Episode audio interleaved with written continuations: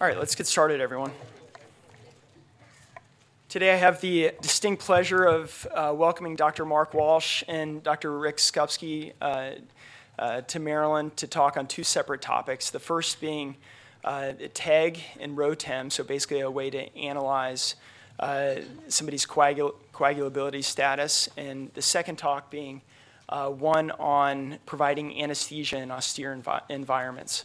Um, so to give you a little bit of background, uh, they both come from South Bend, Indiana, uh, where uh, Dr. Walsh works at uh, Notre Dame, and where I originally met him uh, years ago. And um, he is actively involved in numerous projects. He is uh, does both bench and clinical research in TEG and platelet mapping and its role in a variety of disease processes.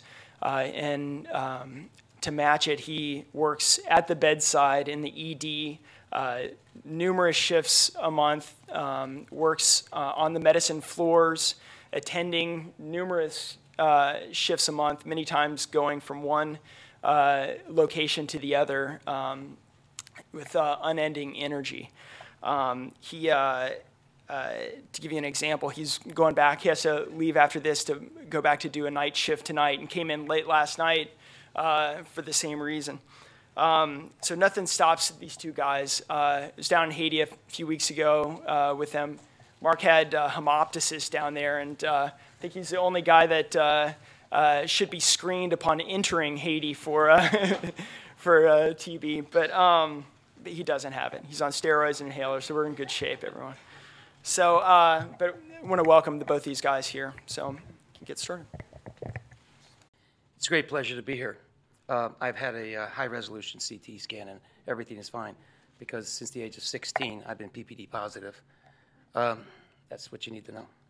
Uh, and I'm on a, a, boatload of inhalers, and uh, when you see the, the tremble, it's not because I have uh, Parkinson's is because I don't like this uh, steroid and albuterol. Uh, I have these disclosures to make. I'm Speakers Bureau, and many uh, years ago, uh, Dr. Castellino at Notre Dame was provided a TEG for research and reagents. But um,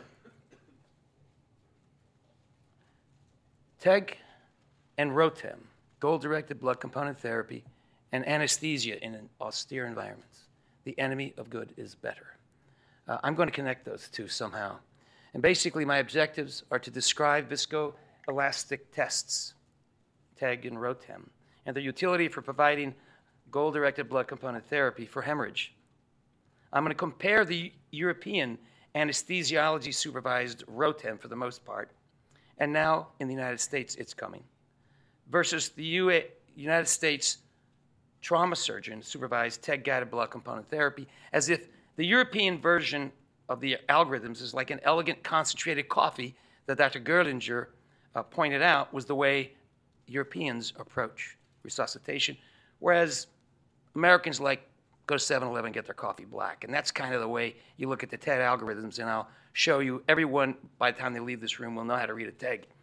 It's going to be hard to follow the ROTEM um, protocol, which is a good protocol, but it takes a while learning it. I'm going to apply this simple TEG shovel analogy that I use to the algorithms for safe administration of anesthesia by emergency physicians as Dr. Skupsky's and any other anesthesiologist assistant. We are only assistants. I want to give special recognition. Uh, I'm not a university center. I'm a, I don't have slaves to go around and do my work, call them fellows, and have a nice dinner once in a while, and then they work 80 hours a week for me off the books. Um, I want to thank Chloe Sherry, Tyler Rigney, Madhura Sundararajan, all one want to get in med school and go to residency. I want to thank my wife. This is where I was made. This is my mom's house, which is now a bed and breakfast. Elsa Maria Servi was 28 years old when she married my dad, and uh, I went to medical school in Italy. I'm proud of it.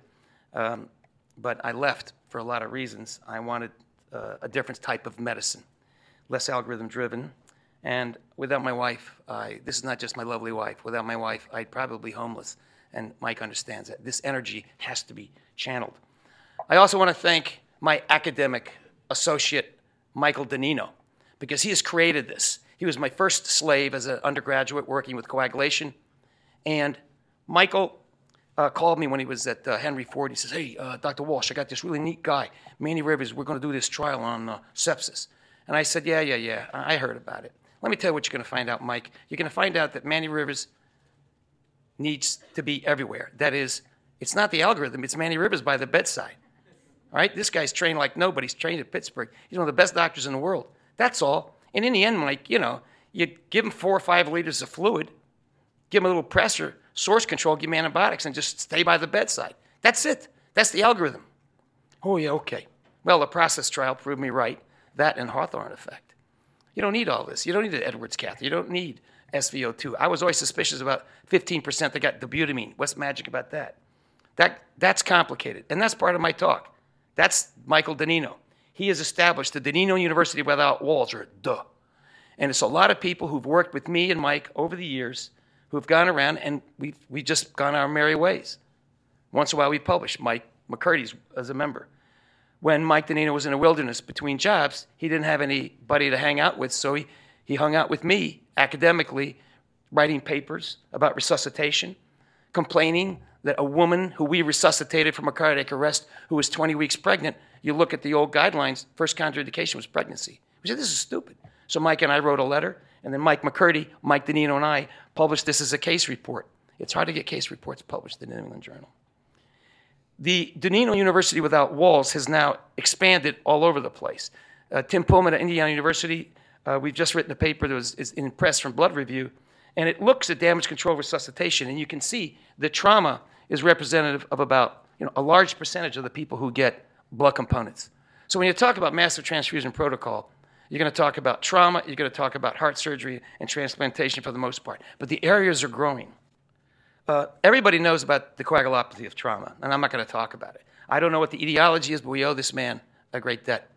John Holcomb um, was in, at Black Hawk Down. Not a, people, not a lot of people know that. And he was the surgeon down there when they lost 14 uh, soldiers out of the 200 they were um, attacked, and more uh, died in the uh, combat hospital and later in Germany. And he said, never again.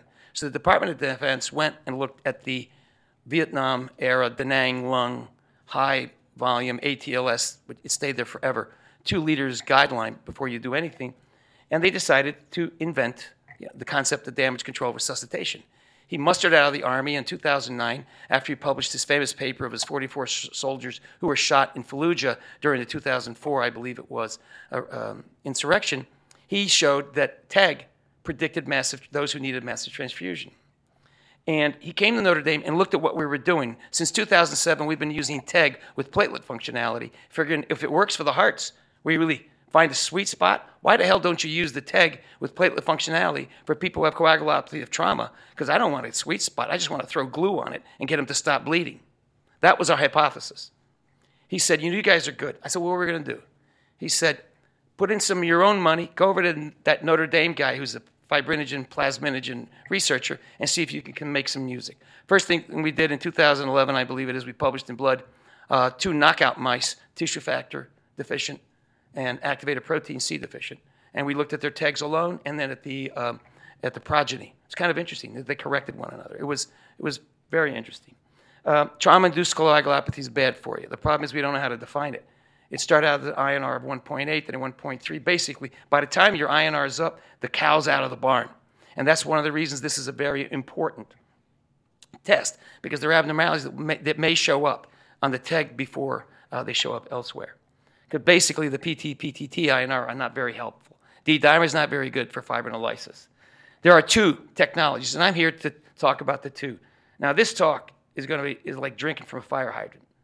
Slides are going to go fast. But in the end, you'll know about the TEG and you'll know a little bit about the ROTEM. And that's my goal. Uh, if you want to get into the weeds about these things, we can do it later, but I just want to roll. Basically, this is the important part of the talk. You have a cup, and in that cup, you put blood, 0.36 cc's, in a heated crucible that turns at four and a half degrees, 4.75 for the ROTEM. The turning is different there. 4.5 degrees. And as it turns, fibrin binds with the pin. The cascade goes along, the anticoagulated ca- cascade. And then as the clot matches with the pin, connects with it, it moves the pin. And that moves a transducer, a pressure transducer, that measures millimeter. So you get a curve that goes up on the y axis and on the x axis, you have time. And then you double the curve, and you get a picture that looks like that looks like a, a shovel, a spade.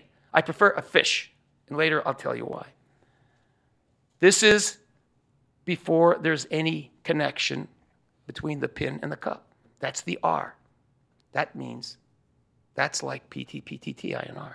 The angle with which the pin moves the, uh, is moved, that is the angle that it goes up on the, sh- on the screen, tells me about fibrinogen. And the width tells me about fibrinogen and platelets as they contract, the clot having formed. And then the clot dissolves and it drops down. Now, most people, we all have a little natural fibrinolysis. One or 2%. I mean, that's how we go. But we can define those who are having fibrinolysis in trauma and other settings by that parameter and by others. So, this is the enzymatic phase, fibrinogen, platelets, and thrombolysis. That's all it is. There. You now know how to read a TEG. It's that easy, and you'll see how. Think of the TEG as a shovel. And you're in a graveyard doing work. You're working, let's say you work at the VA and you don't want to really do work, all right? And so you, are working there and you, you want to get paid, but you don't want to dig the dirt because if you dig the dirt, bodies are going to come and fill it. So the analogy, the dirt is the blood. So you want a short shovel, thick handle, no tip, right? That's it. There you go. That's a great looking TEG. See it? When it's real wide, it's hypercoagulable. Oh, by the way, we use these to predict people who's going to get a filter because, you know, they're controversial now. We're a little extra careful with our trauma patients who have a big, thick TEG afterwards for DVT prophylaxis. That's a bad TEG. You're going to have to actually, you're going to, you're going to move earth with this. This person needs everything.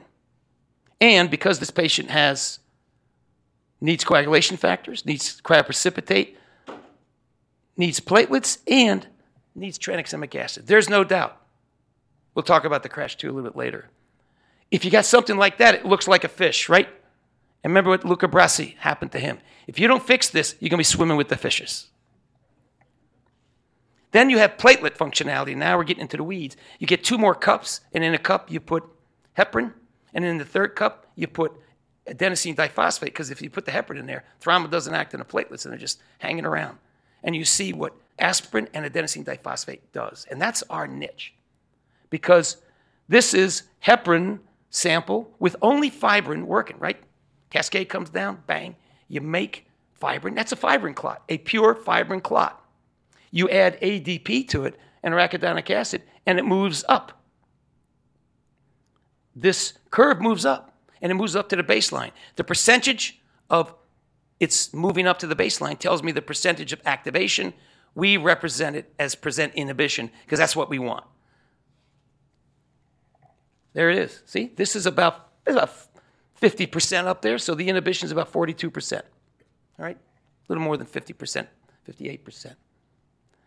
So, if you really want to understand it, read the best thing ever written about this in the blood bulletin. It comes up. It's simple. People have told me, and you'll see why shortly. Ah, my shovel. This is the normal TEG in black, and here's an abnormal TEG. Long R, flat angle, very narrow MA, and peaked. So where's the angle? I mean, what's the algorithm we're going to use here?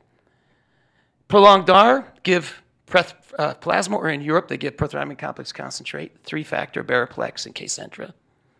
Low flat angle, less than 45, give cryoprecipitate. Narrow MA, and give platelets and cryoprecipitate in my renal patients, if I, we, we get a couple who uh, have a pelvic fracture, they bleed like hell, we give DDAVP to them. Um, and if they have an increased LY30, you give them um, antifibrinolytic agent. Now, this is where it's controversial uh, because it's different in every country, in every lab, and this is the reason it's taking time to catch on. This is a great paper uh, from Germany uh, and Switzerland, and Alberto Grassetto is from Italy practical application of this. These tests, the ROTEM, the TEG, you know about the TEG already. The ROTEM, it's different. It's like Europe, top down, kind of barona. You got kings and queens over there. They run the show, all right? The democracy is just down there, staring the pot, you know, just looking around. It would be the anesthesiologist over there. And I've got evidence of this. You're smiling. You an anesthesiologist? No. Okay.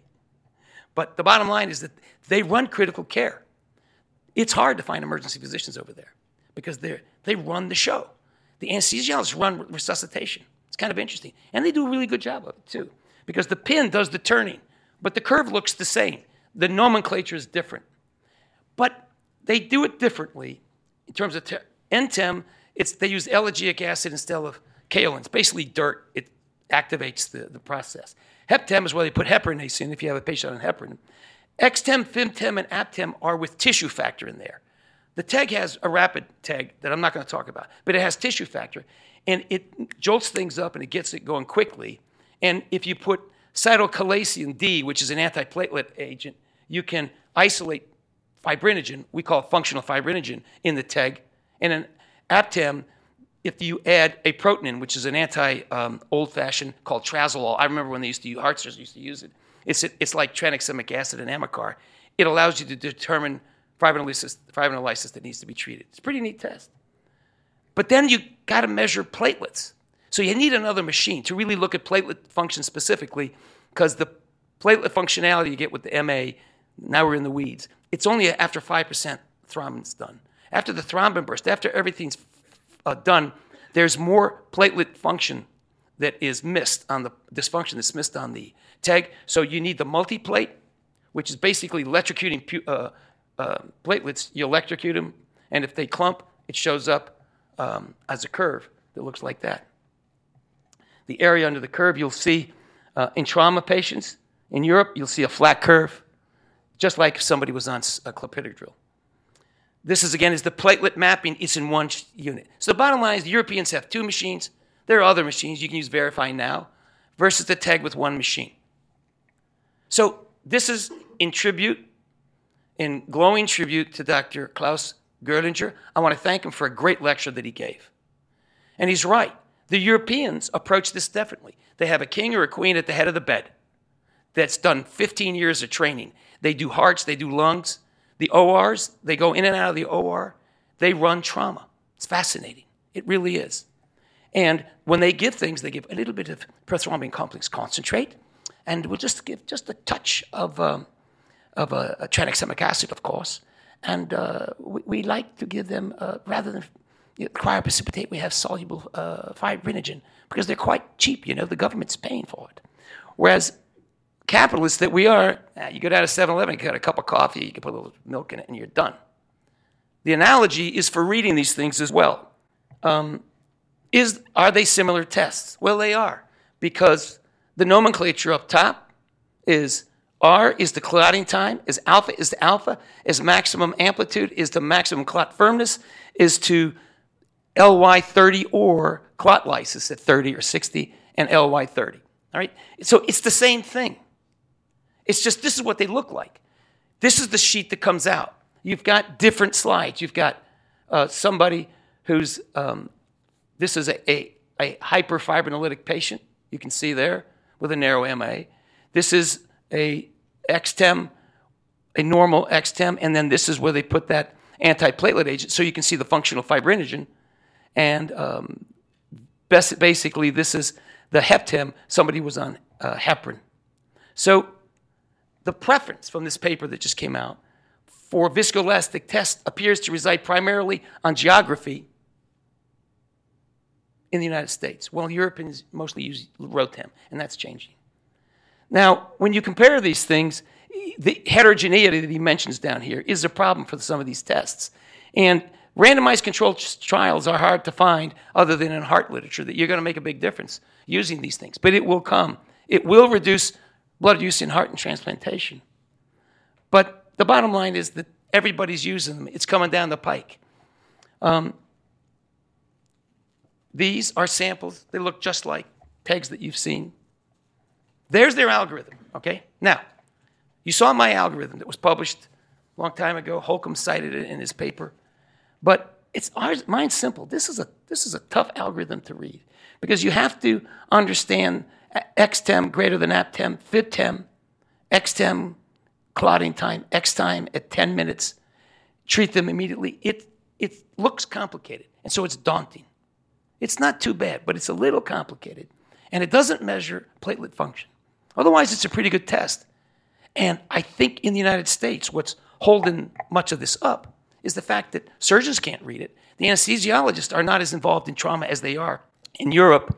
So it stands to reason that this good test is going to take a little longer to catch on. Compare this to that. All right? I mean, this is easy. R is long, give something, give some fresh frozen plasma. Alpha's down, give plasma or prothrombin complex concentrate. Your angle's flat, give cryoprecipitate. And if you got a narrow MA, give platelets. Decrease the LY30, you get an antifibrinolytic agent. And you might give platelets if they're inhibited, but Dr. Görlinger very astutely noted that you don't want to pour oil on the fire if it's going to worsen their traumatic coagulopathy, as it can for brain injury, for example. So if Dr. Görlinger wants a cup of coffee, he goes down to Sweet Pirates Coffee Shop and he gets one of those. When John Holcomb wants a cup of coffee, you know, he follows the algorithm, puts the proper concentration. He goes to the 7 Eleven he gets himself a cup of coffee. That's the difference. It's a difference rooted in history. So, Europeans, I think it's logical that they use that. And it's logical that Americans use the ROTEM because it's so, uh, the, the, TEG with platelet mapping because it's simple. They're different techniques. I think the fact that we can argue that blood, blood component resuscitation, I never, you know, there will be someday a study showing that one is better than the other, whether you give concentrate or you give blood components. But right now, I think there are other reasons why we are so simple over here. Now, I know about this because I'm going to quickly through this. I went over there. The Donnino University uh, at Walt, a graduate, is Julie McInhauer. Notice we're a hospital, and notice that the surgeon is smoking a pipe in the hospital. And also notice that they serve beer at lunch, okay? And notice that they had a big crowd, and they had a beer break. And notice that th- these two students probably didn't hear the second part of my lecture very well. And they actually had a dispenser going around pouring beer. So I have this picture this, I didn't taste any, but I did this for posterity. Actually, my second part of the talk could have been a lot more interesting and taken a lot longer if I had imbibed, but I couldn't resist the picture. This man is the chairman of the department. He's an excellent physician. Excellent. He's an anesthesiologist, devoted, does hearts, lungs, the whole nine yards, trained in California in trauma. What a man. He's the chairman of their department. And he publishes stuff. They have anesthesiologists and ambulances. So they have a different system. I liked being over there. It was the best three days of my life after my honeymoon. Speaking of which, I'll move on. Um, I, um, they actually have a fire pole, and I spent the night there. And you go down the pole. The greatest threat to my life was going through the, the wilds of Aarhus, Denmark, at 120, 140 kilometers an hour. I was terrified. Uh, I survived. They drive like that all the time over there. Then I went down to see the famous uh, Jakob Stensballe at um, in a Rikshospital and there he is with his TEG. He's famous. I'm not. I don't want to be famous because I don't do rubber chicken dinners because I lose contact. I want to work, work, work. And once in a while, somebody asks me to come and give a talk. I'll give it. I've outsourced the talking to the visionary, who's the surgeon. He does all the talking. I just write the slides. Look at this room. See that TEG? Man, I'd kill for that. Right there. They have a call of transfusion experts. They have, for every massive transfusion, they call somebody in, and there's a transfusion specialist that's either trained in pathology or anesthesia running the show. It's brilliant. So we have different ways of looking at it. The Europeans are more baronial. They have these regimented guys like the redcoats, okay? They got to outsource to the Hessian troops, 30,000 of them. Uh, King George did because they were stuck. Hessian troops to do multiplate, you know, to look at platelet function. And it's a little complicated. That's what it looks like. That is a bunch of British redcoats with the Hessians trying to do this. Here's the United States. First of all, it's in a dollar bill. I want to get that clear, okay? That's one of the reasons we don't have concentrate here, because Kcentra is so damn expensive. I'm not making a political statement, I'm just saying what is. He has no pedigree and he has no title, and his soldiers are kind of rough hewn and they improvise, and they got only one tool one stop shopping. Not completely accurate. Platelets we can argue about. But the bottom line is for a soldier in a Revolutionary Army doesn't have uniforms, carrying a shovel as an algorithm beats the hell out of having a bunch of flashcards attached to a ring. And it's apparently good for you for penetrating injury. It's, it's better than if you don't have it. Right? That's the TEG. That's Ken Mattox. Ken Mattox came, heard me talk about it, and said, This is pretty interesting stuff. He liked it. He said it's the best analogy he's ever heard. He has his shop, they don't use a rapid TEG, they use plain old TEG. That algorithm that I showed is his algorithm. So the bottom line is that everybody's getting in on this. This is Johansson in Europe. He has a, that's basically it's the same algorithm that I showed. It's just it has the fibrinogen uh, as well with functional fibrinogen. And this was in blood. This came out. Holcomb got together and they published this paper. And on the top, you got the TEG. On the bottom, you got the Rotem. That's just the way it works. And here's their protocol. We all start out with black coffee. I'm sorry. The Canadians call it a foundation ratio. And you throw six, six, and six to them once you decide who has massive, who needs massive transfusion. Then you get your TEG running, and you have goal-directed visco hemostatic assay or Rotem or TEG, and you just keep giving blood products as the way it looks. In the United States, the origin of our trauma system starts at the OK Corral. It really does. Because the surgeon who took care of the Earp brothers, Virgil and Wyatt, is the kind of the founding father of the, uh, um, the American Association for the Surgery of Trauma, and that it's his concept of dealing with penetrating injury. Because this Dr. Goodfellow, uh, George Emery Goodfellow, did the first um, uh, laparotomy on a bar saloon, and he used whiskey uh, as an anesthetic, and, um, and he washed his hands, and he had good results. So in the end, if you're from the United States and you're used to be a cowboy, you just go to the 7-Eleven. I'm going to do two cases in the next uh, seven or eight minutes, and then I'm going to wrap it up and give it to Dr. Skupski. This happened Christmas Day. I was on. I got a phone call. Good guy from a little hospital. Hey, uh, hi. Hey, it's Dr. Brack. Yeah, I got a kid was shot with a 50 caliber rifle. Went through the house and went her leg. Hmm. She's in shock. She's got a pulseless leg. I'm giving her a little blood. You're a trauma center. Yeah. Um, it's, it's raining and I can't send her down south to Raleigh. But send her on. Then I made all the phone calls. I 50 caliber, that's big. That's a muzzle loader rifle. I see somebody nodding their head, you know, know about guns. Um, the bottom line is she had a big time problem. There's the entrance wound. Okay. Laterally, two pictures. They went in there, and the people I called, uh, I'll mention them later, the quality of our trauma team is that we handle it at our hospital. And, and, and it, it, it, was good not to send her away. Because when I saw her, she was in shock. She had received uh, a single 20 cc per kilogram bolus of blood. I started giving her more blood, and we got uh, her, uh, her type and crossed. And this is, they went in there and they found a 12 centimeter segment, 12 centimeters in a child of artery and vein that were gone.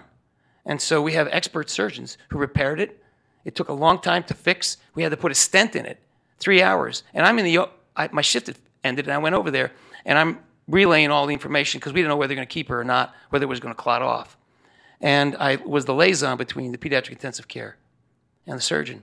And the bottom line is that you can see here in the angiogram, it's totally blasted here. There's little few vessels from the femoral, but there's no way that this can be cared for. And you see afterwards, the you can see the stent, excuse me, the deployment of the catheter as it's plugged in the artery as they repair it, and there you go. She's got a nice live leg after the antibiotic pellets were, were placed, and eight days post-op, it worked. Now, she had a TEG, and it was normal. And it was important because she was hypotensive. But I don't want to give this lady blood products if she didn't need them. And it turns out she didn't need, uh, she probably, she was just shy of massive transfusion, but you certainly didn't know when I saw her. It was nice to have the assurance of this test. And the platelet functionality was normal as well. This is why she got better. Murray Hurwicz, 33 years. Jerry, anesthesiologist. Jerry Duprat, 30 years. Chuck Peterson, one of the best vascular surgeons in the world. Amazing.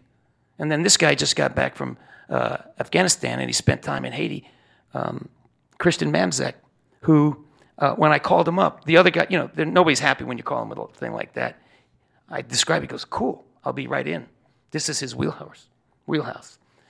The, the second case, and I'm going to wrap it up, is the Michigan game, 9 6 um, 14. That's the Notre Dame administration from the front. And a, a 48 year old man was leaning over a railing from that height. Okay? And he fell off the, he fell 60 feet. That's looking down. Okay? 60 feet. He was intubated at the scene. He was hypotensive for a long time. Open cranial fracture with subdural, multiple rib fractures, pulmonary contusions, um, aortic tear, pelvic fracture, long bone fracture, splenic laceration, grade three.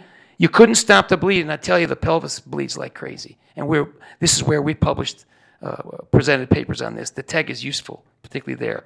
We gave high ratios of platelets based on our prior knowledge, based on Holcomb's study, to show that high ratio platelets in civilian and military trauma have better prognosis for those who need massive transfusion. Uh, he actually did his own craniectomy. I think that saved his life. So we did a craniectomy, and other people still complain that it doesn't work. I, I, I beg to differ. Um, his pelvis was trashed. That had to be fixed. And that's the normal TEG. His TEG was normal, but the platelets were completely inhibited. You see that? That red line should be up there. Inhibited at 1751 after he got a 10 units of blood, still inhibited. All right? And even that evening, still inhibited. So he got the following ratios. Notice that all the blood, most of it was given in the first four hours. Here. And you see how many platelets we gave up front. Normally, I would never give. Each one of those is five or six units. That's a, that's a 25 to 16 ratio. But sometimes you have to do it, particularly with pelvic fractures. Um, in the end, we gave 23 uh, units of um, uh, uh, packed cells, six units of, um, excuse me, yeah, 16, 23, 8, 7, and 1. Uh, only one cryoprecipitate, uh, eight bags of platelets, and uh, eight fresh frozen plasma. Not one to one to one, but guided by a shovel, basically. Now, this is the guy, this is Dr. Holcomb, who got us into this platelet business. And this paper just came out, the PROPPR study, that shows that one to one to one doesn't hurt you, but it doesn't prolong your life. And I'm going to tell you why. I know right away. They referred to it in the paper. It's catch up. Massive transfusion, properly defined, is six hours. If you haven't, if you're not better by six hours and you're giving somebody 20, 30 units of blood, it's going to be tough. The TEG can help tell you that as well. So they refer in the papers that we're going to have to do subset analysis before we can say that one to one to one doesn't save life when it's really needed. Because a lot of those people, you know, massive transfusion, it's six hours. That's a big deal. Okay. So the bottom line is, is that early platelet uh, dysfunction, we've noticed it. This is what we do. We look at traumatic brain injury. We see that in traumatic brain injury, there's inhibition of the platelet. I'm going to wrap it up here. Right there. In a mouse model, that's the control, percent inhibition. These are mice that we banged on the head and made them coma like. These are humans. You see, those are the Glasgow Coma Scale, less than eight are far different than those who don't have trauma. You can set a clock by this. This is a normal TEG. This is the TEG of a, with platelet mapping, a TEG of person with severe traumatic brain injury. We had disruption of the blood brain barrier, and then I'll end on this note that we feel, and others do, that the liberation of free tissue factor to the brain, where factor 7A is normally in excess, causes the tissue factor and the factor 7A to bind, so you get a consumptive coagulopathy that leads to platelet inhibiting. Now, we got about 25 minutes. But all right? 25 minutes, I'm going to talk about Haiti, about what we do. That same simple shovel philosophy, that same democratic principle, caused me to be here today because of this story. I've been going to Haiti for a while with a Notre Dame group of people. Uh, I ruined Mike's life, according to his wife Marisa. She told me last night when he came for four days uh, a few years ago, and now it, he's sending all his minions down there, and he just got back. Basically, after this disaster, where a quarter million people died, when this island, everybody pick up their hand like this for me, please. Just pick it up and do the Shaka sign. Now you know Haiti, all right? That's the top, that's the bottom. Port au Prince is here, and that island was cut longitudinally in half, dropped 12 feet in just a few seconds. Kind of disrupted the place. There were the three boats here the Vinson, the Comfort, and the Hope that were sending people out, and the only orthopedic hospital in the country is up there. So I got a team together. I had to have my anesthesiologist because I knew it was going to be a problem. And what happened? They loaded him on a helicopter. We were there in the hot time, just after, uh, in the second week. So we're getting a lot of people. Helicopters are coming in. Uh, and they land in this school field, bring the patients, there I am, and I triage. Either you go to the OR, which weren't many, most were stable, and they, or they were pre-triaged if they needed care immediately, or they went in those tents. Those tents were just put up a couple days before we got there. Went from 69 to 470 beds in one week. It was magnificent. Look at look how clean these people are. These people, I love these people. They they do everything here. Here we are doing wound care rounds. And basically, there's Mike Yergler, and all we did is amputation, X fixes, debridement all day long. That's all it is. You needed an anesthesiologist there. This was the type of amputation we did debridement of wounds with kids, uh, amputations, amputations, split thickness grafts. You could operate all, you could, you know, you could operate as long as you wanted. This lady uh, lost her child and was sad. She was my patient and very sad.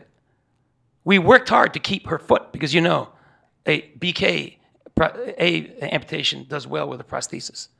And there we are working. We had burns. They, uh, a good fellow by the name of Ian arranged for the transfer of eight of these amputees and burn patients to the Shriners Hospital in Rhode Island. And all of a sudden, I get a phone call. There's a 50 year old gentleman who's an anesthesiologist who's in a tent who takes hydrochlorothiazide, drinks a lot of water, and it's rainy and windy, and he was so sick, but the surgeons need him so bad, they got some saline. They said, well, here, just get some saline here, take this. And they gave him three liters of the stuff over the course of the day. And then he's seizing. So they call me, Dr. Walsh, come quick, Dr. Rick's sick. I go, I run in, and there's my best friend lying in the bed seizing.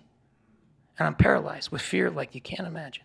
Because this is my guy. By the way, I had to argue to get him on the, tri- on the team. And then I did what Arnie Goldstein taught me when I was a student. Start from the beginning. Walk. Start at the top of the head. So I'm going back to when I'm at the VA, and I grab his head and I look at it, and his eyes are bulging, and he's got blood coming out of his mouth. He's bitten his tongue, and he's got a little double chin. He had a triple chin. He's got rows in his lung, and he's urine. He's incontinent, and he's got edema, and he's got clonus. And I go, I know what he's got. Those sons of bitches, those orthopedic surgeons, they gave probably anything that they could get their hands on. They gave him D5W. I'll bet you. What am I going to do? You know, some of the other guys, the more intellectual, they suggested that it might be deep poisoning or malaria. I was very kind. I also had hidden information, and Dr. Um, has given me permission to say this. Um, we were stuck in an airport the night before for seven hours, and I think Rick had 12 beers. So there's a little bit of a beer potomania involved here as well. And here are the surgeons, and they all elected to get him off the island. All right? Uh, that's Mike Yergler, team physician for the Notre Dame basketball team. Fred Furlick, former team physician. Henry DeLu, uh, this is chairman of the department uh, um, of, of uh, orthopedic surgery in Gainesville. And I'm sitting there. I got the weight of the world on me. He can't go. He can't go. I know what he has. We don't have any labs. So I gave him 40 Lasix, and we told the helicopters they were called go round. We don't want you. We don't want you. And there he is, about eight hours later, waking up. And what we, his words were when he found out, booby, I'd rather die than leave an island. He knew we needed him. There he is. We, I just got a picture of D5W because I bet that that's what they gave him. There's the team. Joey Garcia, wonderful critical care doctor, trained at Henry Ford by Michael Donnino. What's not to like about that? George Friend, 40 years, practiced as a general surgeon. He got good care there. Then the next day, he's got dark urine. Dark urine. So we send off for a rhabdo test. That'll come back some someday. I figured he had rhabdomyolysis. So he needed an IV, but we needed him working. Boom. There it is. That's it. He walked around like this for how many days? Eight days. Okay. Because we didn't know. So we kept sending these rhabdo things come back high. By the way, there was an over under on his sodium within 10 minutes of him making the unit, and it was 117. Um, and there he is with the team. He came back. He said, Boy, I love this trauma stuff. I said, How about becoming an ATLS instructor? So when Rick is on, he comes in and he runs the trauma. I manage the airway, he does the trauma. There's Rick looking at the belly. That's not a bad ultrasound. Positive fast. He knows what to do. It, really frosts everybody. We love it. This led him to say, Hey, you know, Booby, we don't have anesthesia down there. Uh, you interested in me teaching you? I said, Sure. So in three months, I did 60 cases with him, on my back. We, this is all peer-reviewed stuff. I'm like a student. I'm like a paramedic. Yeah, paramedics come in, and I've always gone to the OR to do intubations to keep my skills up. Because quite frankly, I'm very humble by the airway, and I defer to my anesthesiologist friends. And I think we're a team on this, but I keep my skills up because if you just intubated somebody every other week, I don't. I mean, I just don't know. It's uh, particularly these big people. Oh, if you look at the author list here, you'll see a lot of people because a lot of people put into there. But here we have Father Rick Frechette, who's a priest and a physician down there, and we've got you know Mike McCurdy, Jim Lantry. We got a lot of people because a lot of people put work into this, and of course, the senior authors are and always will be uh, Haitians. So EP Gas Project was rejected by a journal. And it's Rick time now. So he said, maybe we should, the reviewer said, you should re, uh, send this to the creative writing section of our journal. That was a nice thing to say. So we, we said, that's fine. The next month in that same journal, and Rick's going to take over here. Thankfully, what they did was remind us exactly why we did this. This is a plea from Dean uh, Marshbein from Doctors Without Borders saying, we don't have any anesthesiologists in these third world countries and we need access to surgery. It was pretty much a good reminder, and it also meant that we really needed to s- stick it to them and tell them this is why. What I taught Mark was just a simple algorithm type thing that you would do with any incoming CA1 resident. Get a, simple setup four syringes sitting right here. You got two small ones right here, a large one, a medium, and they're all set up in an order that once he starts the induction sequence, they're just picked up in order. So at that point, doesn't even have to think. Start out with a little bit of glycopyrrolate. We used to give a little Zemuron just to defasciculate them, give a little bit of fentanyl, give 15 cc's of propofol, 5 cc's of this, have some rescue medicines drawn up ahead of time, and then sort of a little Rain Man approach, make sure that set up everything so it's ready for somebody who's new to doing anesthesia to keep them from getting lost or, or having some problems. We since cut it down to two syringes because we realized we didn't really need the, the Zemuron step. Half the time we were down there, we don't have any narcotics to use for surgery at all, so we just use some propofol, some succinylcholine, put the glycopyrrolate into this syringe because we're also running short on syringes half the time we're down there. Try to conserve everything we do, but we sort of modify this approach every time we go.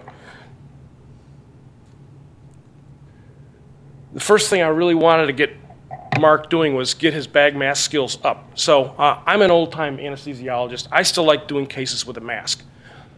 Right now it's a little difficult for me, but uh, I don't like using LMAs. Uh, I call that lazy man's anesthesia. Um, and so they're not my preference.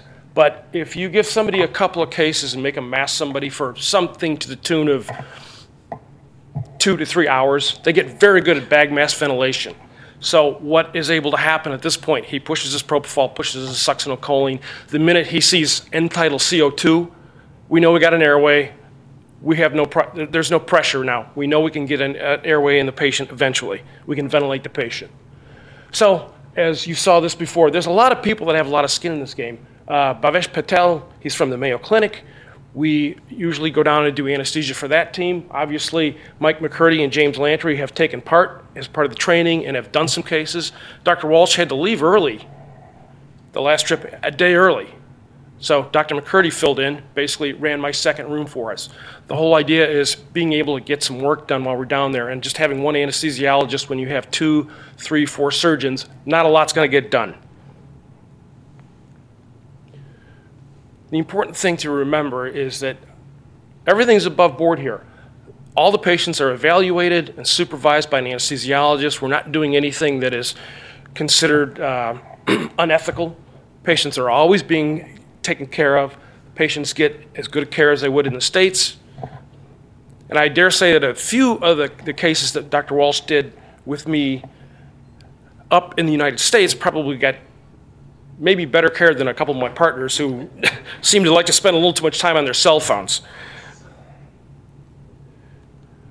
So, simple mnemonic, Ms. And pretty much everybody who goes into anesthesia learns something like this simple thing. Your pre-flight check, machine suction, monitor, airway, IV drugs. Go through, make sure all your gas supplies, you have no circuit leak. Make sure you have suction that is there and is functioning. Then you just make sure your airway supplies are ready, all your monitoring equipment, make sure your IV is functional, and then just make sure the drugs, which we've uh, talked about already. Simple, sort of an induction sequence, start with pre-oxygenation, and then we just go down the line and push the drugs as they come up, pick them up off the table, give them in that order. In the event that he pushed them in the wrong order, I just said just give them a lot faster. It helps. Um, after the succinylcholine was given, bag mask ventilation, confirmed with end-tidal CO2, and, and um, endotracheal intubation, again, confirmed with end-tidal CO2. At that point, dial our gas in. We were using a lot of sevoflurane. Uh, that's what we had available to us. A few times we ran out and had to use isoflurane. If um, Mark was not happy about it, you kind of brought me back to the old days of when I trained and realized, wow, that stuff is awful. It's awful. Mark did 60 cases with me in, in, a, in a, a, period of about three months. And what I really needed to do to get him trained was to have him do, we did, I pretty much threw everything at him. I figured we don't know we're going to get into in Haiti, so we might as well do everything. So we did a little bit of ortho, a lot of ENT sur- surgeries, anything general, vascular, anything going on. You might as well just learn the whole routine. Basically, the, the whole idea was to train him for the vigilance, is to understand that a lot of stuff goes wrong in the OR. Circuits get disconnected, things happen. We needed to do something, and that's what he really needed to do was just get a feel for what can go wrong in the operating room. The first trip we made to Haiti as, as a team together, Mark did 14 cases. These were all minimum two, two to four, five hour cases, stable adults doing osteotomies and stuff. That freed me up to run a second room, so I was able to do all the pediatric cases, prone cases, the stuff that the anesthesiologist should be doing, but these were all done under supervision. So we have a team of two to three surgeons who are able to run and get a lot more, at least double the, the amount of work done. this is not the first time something like this has been done. At the start of World War II, they realized they did not have enough people trained in anesthesia. At the start of World War II, the field of anesthesiology wasn't 100 years old yet. Um, so what they ended up doing was the University of Wisconsin turned around and did some 90-day training um, to train people in the field of anesthesia because they, this is what they needed. They had a lot of combat casualties and they needed to know what they were doing. Uh, Virgil Stolting, one of our legendary pioneers of anesthesia in the last century, he was one of such one of these graduates. And this gentleman, Dr. Robert Stanton, is an orthopedic surgeon who we met on the first trip, and he was the one who confirmed that it probably didn't help that we gave you all that D5W while you were sick, did it? Mark? In terms of what we can do because of this. If you see this man, he's being fitted for a prosthesis. And um, you remember the lady that was said? She found her child, was reunited because the helicopter took her out, so she was worried. But most importantly, we took her, they took a risk not uh, taking the whole leg because you know you don't know what's going to happen when you get septic down there. But look at her now. These kind of surgeries can be done because you got a lot of people who can come in and uh, do anesthesia and also assist, as I have. There's the setup. That's the most important thing. This picture, this is like everybody was worried. This is the first one. Then everybody got out of the room. And in the middle of that case, Rick, do you remember what happened? He got called away to put an IV in a cholera tent, to put a central line in a child. So I'm running the whole show by myself. And it worked well. But the most important thing is my death grasp this C, and then I'm bagging him. The fighter's position. This is the essence of EP gas airway. I don't do anything until I'm sure I got an airway. We had hand drills. Um, you'd see children like this one who come in with cholera at the same time. So there's another reason for an emergency physician to go down there as an anesthesia and as an anesthetist, as an assistant. I'm doing other stuff. We're, we're seeing other patients as well. There he is six hours later. I ran, those drills miss, so I put together this little system where you take a 3 16 inch drill bit and put it in the, in the hexagonal and you drill, you use that to drill it in. It works. There's a we and I called people at centers. We had this woman who had a huge leg and it was infected and it looked bad. That's elephantiasis. There's lots of filariasis down there. And doing anesthesia for this one, Rick, was tough because I asked you, when they take this leg off, I might have to change things in terms of her concentration. Because her, all of a sudden, when you lose 100 pounds of a leg, your anesthetic needs change. I made a lot of phone calls. I was sweating that day. I said a lot of rosaries before, during, and after the case. Patient lived. Has a crutch, but she's not dragging around that leg. We're putting this boy through medical school, three of us. Um, this is Donnie Zimmer. He's our visionary. He started this ICU. And importantly, there's education. Rick teaches the C, uh, CRNAs down there. This, they're very attentive. Look at her sheet. Very attentive. And this has led us, and I'm going to uh, end here, to what we call EP gas 2 and CC gas. I did 14 cases. We're up to about 300 cases done in Haiti by emergency physicians and critical care physicians. 300. 300 cases never would have been done. Some of them, and these are not boutique surgeries, these are very important surgeries for these people. Hydroceles, cystoceles, circumcisions, which has a public health implication down there. We'll do it for the staff that work there often and their friends. And this is just a quick rundown of the cases done by anesthesiologists, critical care physicians, and emergency physicians, not counting previous cases. We do spinals as well. There would be, and these are kind of the cases, of all the orthopedic cases. We do uh, the, uh, the uh, Mayo Clinic in um, Arizona lent us from Israel a laser machine that lasers the prostate. That's something. We got people walking around 15 years with a Foley catheter, never had relation, haven't had relationship with their wife, and couldn't find a job, and they walk out. Boy, do they thank you. And we have uh, a fellow from the Mayo Clinic who comes down and, and, and, and does this. A lot of, lot of goodwill. Okay? And basically, critical care physicians. Jim Lantry did 19 cases. Mike, you do about 10, 12? How many did you do? So we have critical care physicians who are now doing this. And soon this number will increase. And we'll be, at this rate, within a few years, we'll be you know, close to a 1,000 cases. Criticism could be justly raised, and I bring this up now in these final points. Why don't you just do spinal anesthesia on these cases?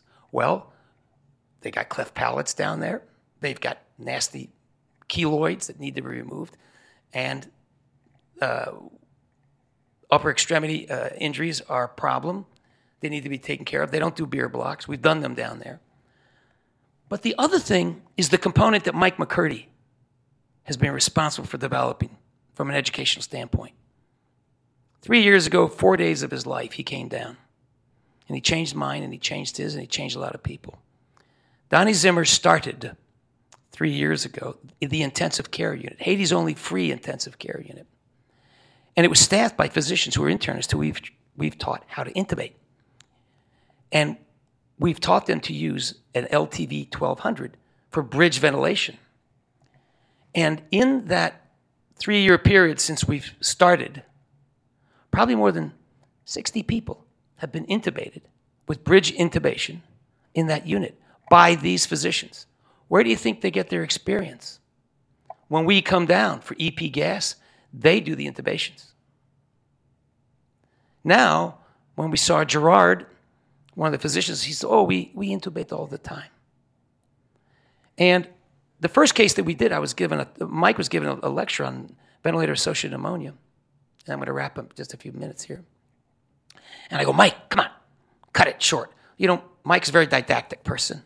And the lecture's going on, and I'm going, Skupski, Booby, go get him. So we're, and I, we had to do something. There was a patient on all four prongs with tetanus. The te- worst tetanus I've ever seen. I hadn't seen much before that. One guy as an orderly, an Amish guy in the 1960s, just smiling, the sardonic smile, drooling. We had to intubate him. Perfect opportunity. Jean Francois intubated this guy. We used up all the Vecuronium in Port-au-Prince in the first three days. They actually had to go out and get bootleg Vecuronium. We used up all the Ativan and kept this guy alive for 10 days using uh, text messages and FaceTime and things like that because we had to leave and there was no one there. That set the principle. That patient died, but what a learning opportunity for the future. And it wasn't. But two years later, then Fred Papali is down there. You hear Fred? Yeah. Fred Papali's down there. Fred's a very cautious person. He can pull the trigger, but it's thoughtful. He let them intubate that patient. It was very smooth, wasn't it, Fred? They intubated the patient. Then Fred had to leave. They've got a patient on an LT ventilator. What do they do? You text. Text up to Mike, text up to Fred, send pictures with telemedicine, and then we show up. The guy is extubated, and there he is. This man would be dead if it wasn't for EP gas. This is not just about EP gas. So I'm just going to run through some of the sh- slides with one final message, take home message. There's Rick fixing the machine. Got to change it from French to English. Oxygen tubing, we create things. There's the room set up if you want to see it. I'm at this table, Rick's at the other room. He's very near. We consult one another. Um, he's always got that ironic smile. I concentrate. I'm a different person because this is a sacred, sacred obligation that I not, do not take lightly. Precedex, we found out that we can save by dropping in two cc's and 10 cc vial, pull out a cc at a time. But they're all hypertensive, they're all tachycardic. And it's sparing uh, on, for narcotics, which we don't have often, and, and, and anesthesia. This is Jim Lantry setting up, very confident. Son of a gun, he was already on the phone blogging. That, that, that killed me, you know, but he's smart. I, I don't. We have friends, you know, that Rick uh, attacks. Um, we, we did a lot of surgeries, taking out these masses that God knows what they are, send them off for pathology. But they're not just little surgeries. This is our anesthesia record, and you see Walsh Skupsky, Walsh Skupsky. It's never Walsh alone. It's Walsh Skupsky. These are official documents. We have charting. This is official. This is all by the book. This is someone improvising, filling a machine during a case. He picked it up because of the MSMAID algorithm. Flight check. That'll be Dr. McCurdy. Bagging the patient. Soda lime is running, is running blue. It means you have to change your scavenger. This is the most important position right here. Post extubation. Anybody can put somebody to sleep, getting them up and wake them is tough. You see his hand? He's got the patient at the jaw thrust. He's got the glove down so you can feel the air.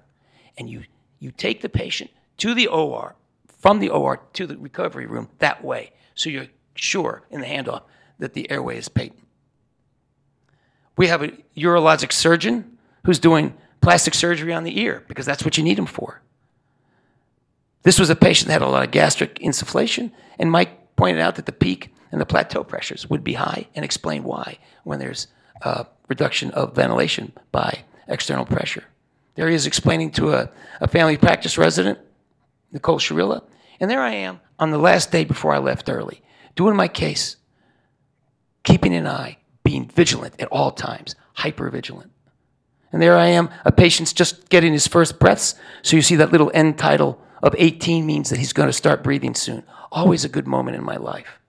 I cherish my first nameplate as much as any possession that I have. I'm proud of this. I owe it to my dear friend Rick Skupke. I owe it to the hospital that has allowed me to do this. And this is an obligation that I do not take lightly. And I suggest that others do not as well. This is not just going out and having fun. This is serious, serious work that we're doing. And my hope someday is down the road, teach those people this. We have anesthesiologists that they'll be doing it as well. So there we are. On the way home, I monitor his water intake, by the way, so he doesn't get hyponatremic again. And he had to have rotator cuff surgery. Rick doesn't have a wife. I have two wives, Rick and my wife. My wife wants something, she calls Rick. Rick talks to me because I'm too busy doing things. So I had to sign the documents. And when I got home, there was this envelope on the table. I said, Rick, what's that?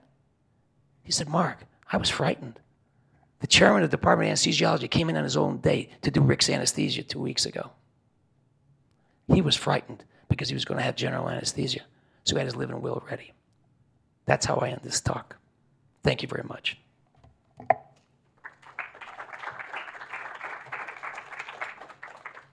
Now, if you have any questions, I'd be happy to take them. I kept within the time limit, I hope. Thank you. This, doc, this is Dr. Uh, um, Mazzeffi.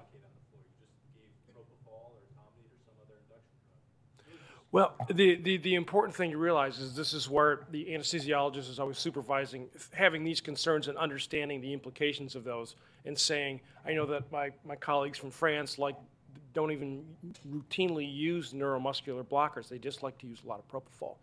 And that can be altered based on the pathophysiology of why the patient's going to sleep, how long, you know, how old is that injury and things like that. So you will do that and we can use some roc at a time. Although we've found that most most experienced anesthesiologists, I intubate most people with three cc's of, of, of Zemuron because it's you need you need about half what you were, were taught as a resident. But for uh, we found that if I switched up on Mark last trip and didn't tell him I wasn't using the sux, and then he found that it was a lot easier once I went back to the succinylcholine. He found the airways a lot easier to handle. So you do have to consider